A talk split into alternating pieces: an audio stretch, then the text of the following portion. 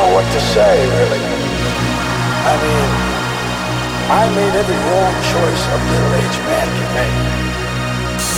I, uh, I chased off anyone who's ever loved me. And lately, I can't even stand the face I see in America.